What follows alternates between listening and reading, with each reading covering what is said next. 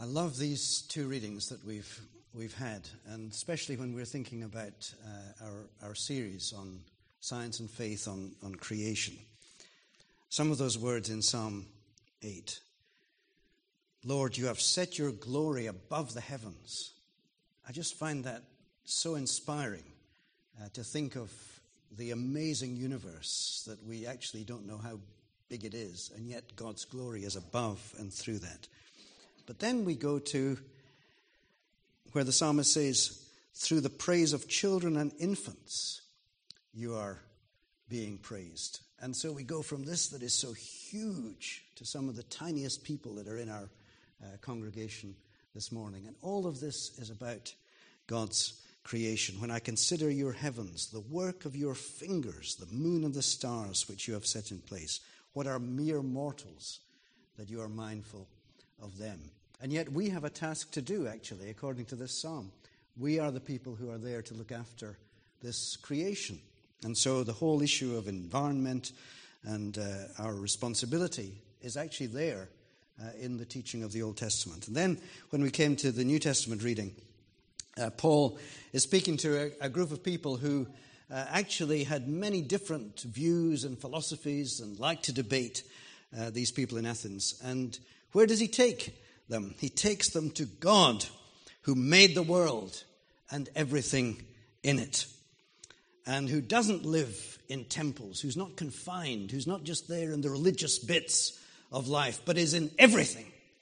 Uh, and he makes them aware uh, of how God is at work. And he tells the story of human beings, nations, and the boundaries that are marked out uh, by nations in history.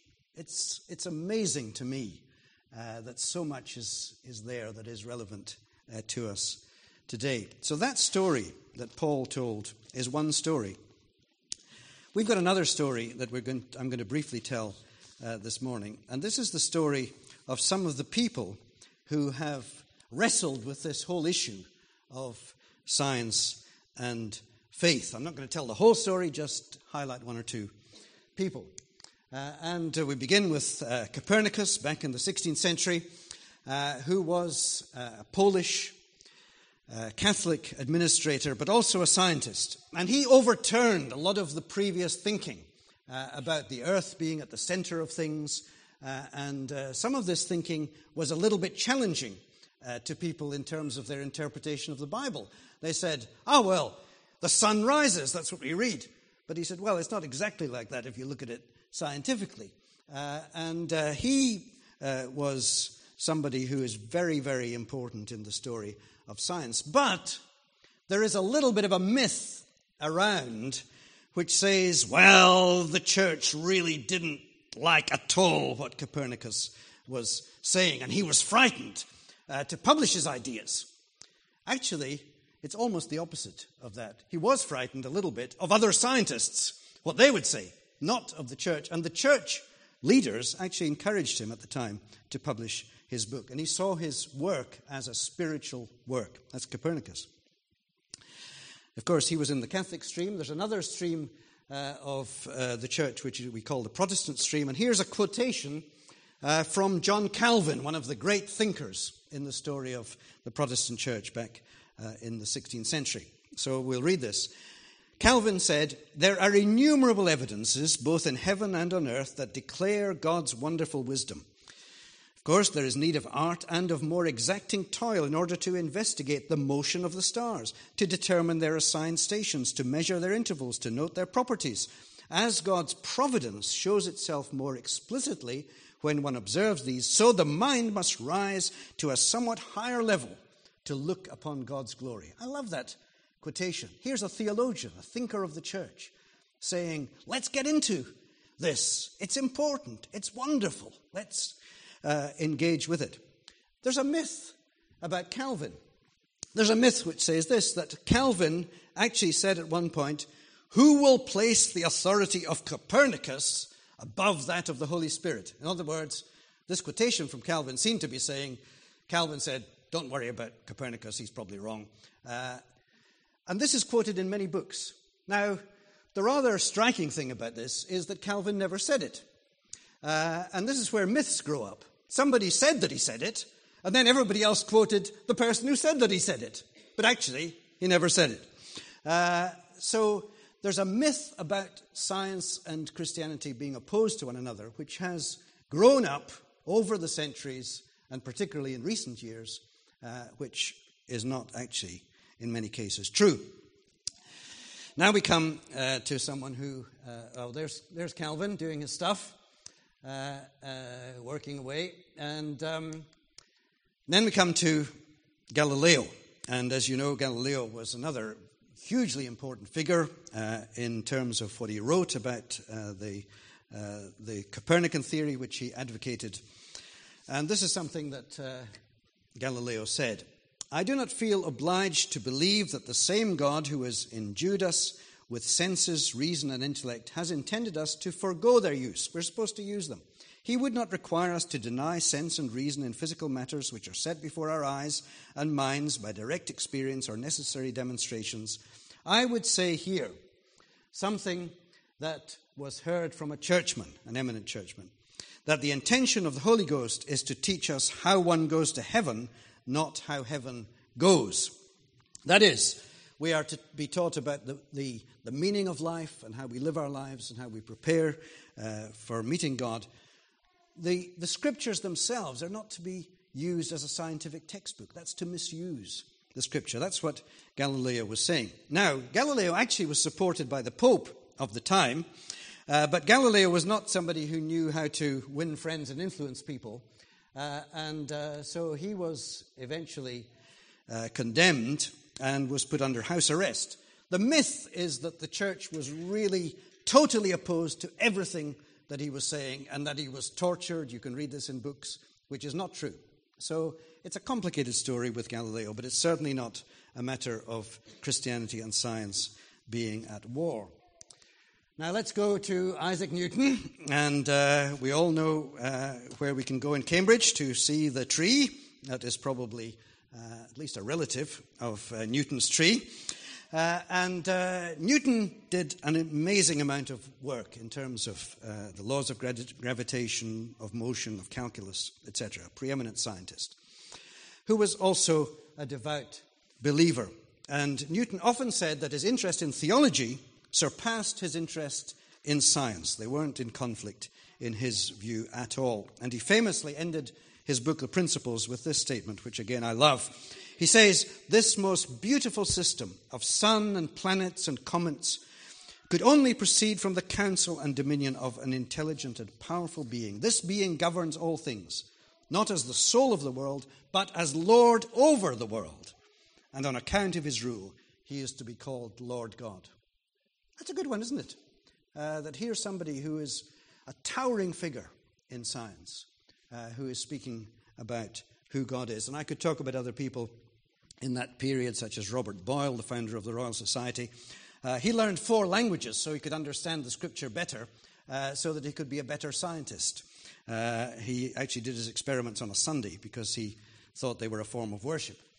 Uh, and um, this is what John Wesley said, thinking back to uh, the growth of Methodism. This is what Wesley said about uh, Newton.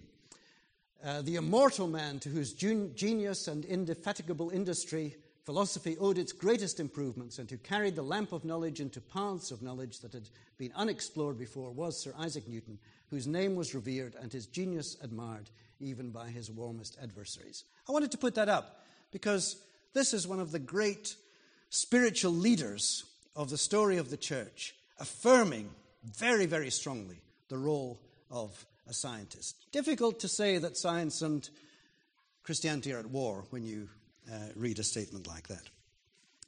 But then, surely it really got difficult with Darwin. Surely the church wasn't at all sympathetic uh, to Darwin and what Darwin had to say about uh, the Galapagos tortoises and so on. Surely then the church blew it. I mean, this is another story that is told. Uh, actually, uh, it's not the case.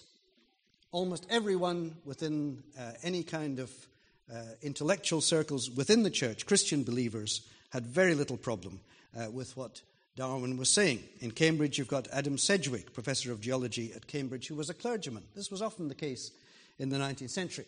Now, have a look at that. Uh, Darwin the Bishop. It's a cartoon uh, from the time of uh, Darwin. It's kind of poking fun in a way. It's uh, saying, there's Darwin the Bishop, and people are coming and making, giving homage to Darwin. Any thoughts about who might have produced that uh, cartoon? A lot of people have said, ah, yeah, of course we know who produced that cartoon. These were the superficial Christians who couldn't begin to get their minds around what Darwin was saying, uh, who just made cartoons up about him uh, and uh, uh had no idea that he was uh, changing the way we would think about science. That's what some people have said. Actually, it was a cartoon produced by a very strong supporter of Darwin who was an agnostic uh, called Thomas Huxley. But this is how the myth gets up again. You know, that you look at something like that and you say, ah, the Christians, aren't they pathetic? All they can do is make a cartoon or two about Darwin. It wasn't from them at all. The Christians took seriously what Darwin was saying and they didn't see it uh, as being in conflict with their faith.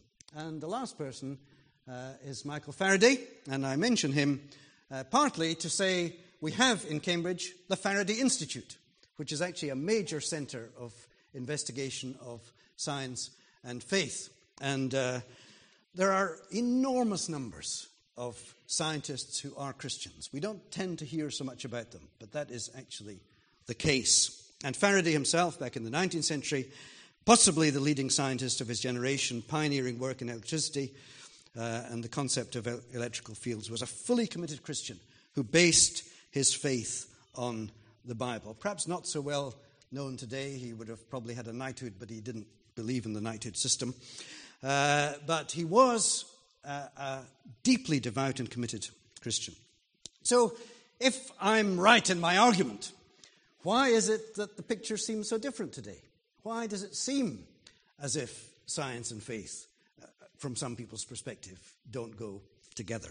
Well, what we have today uh, is what I would call scientism on one side, uh, and uh, this is well illustrated by a statement I'll quote to you as I finish uh, from one of the new atheists, who says this We are machines for propagating DNA. And the propagation of DNA is a self sustaining process. It is every living object's sole reason for living. That's it. That's scientism, where you reduce life and its meaning to that.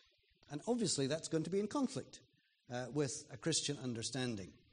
But sometimes we have bought into the conflict ourselves from the Christian side and made things difficult as well. So, what I want to suggest to you is uh, we don't need to do that. And we shouldn't do that. Because the big story is of one in which Christian believers have engaged in the scientific process with a sense of wonder, with a sense of excitement, with a sense of commitment, because this world in which we live is the world that has been given to us by God Himself.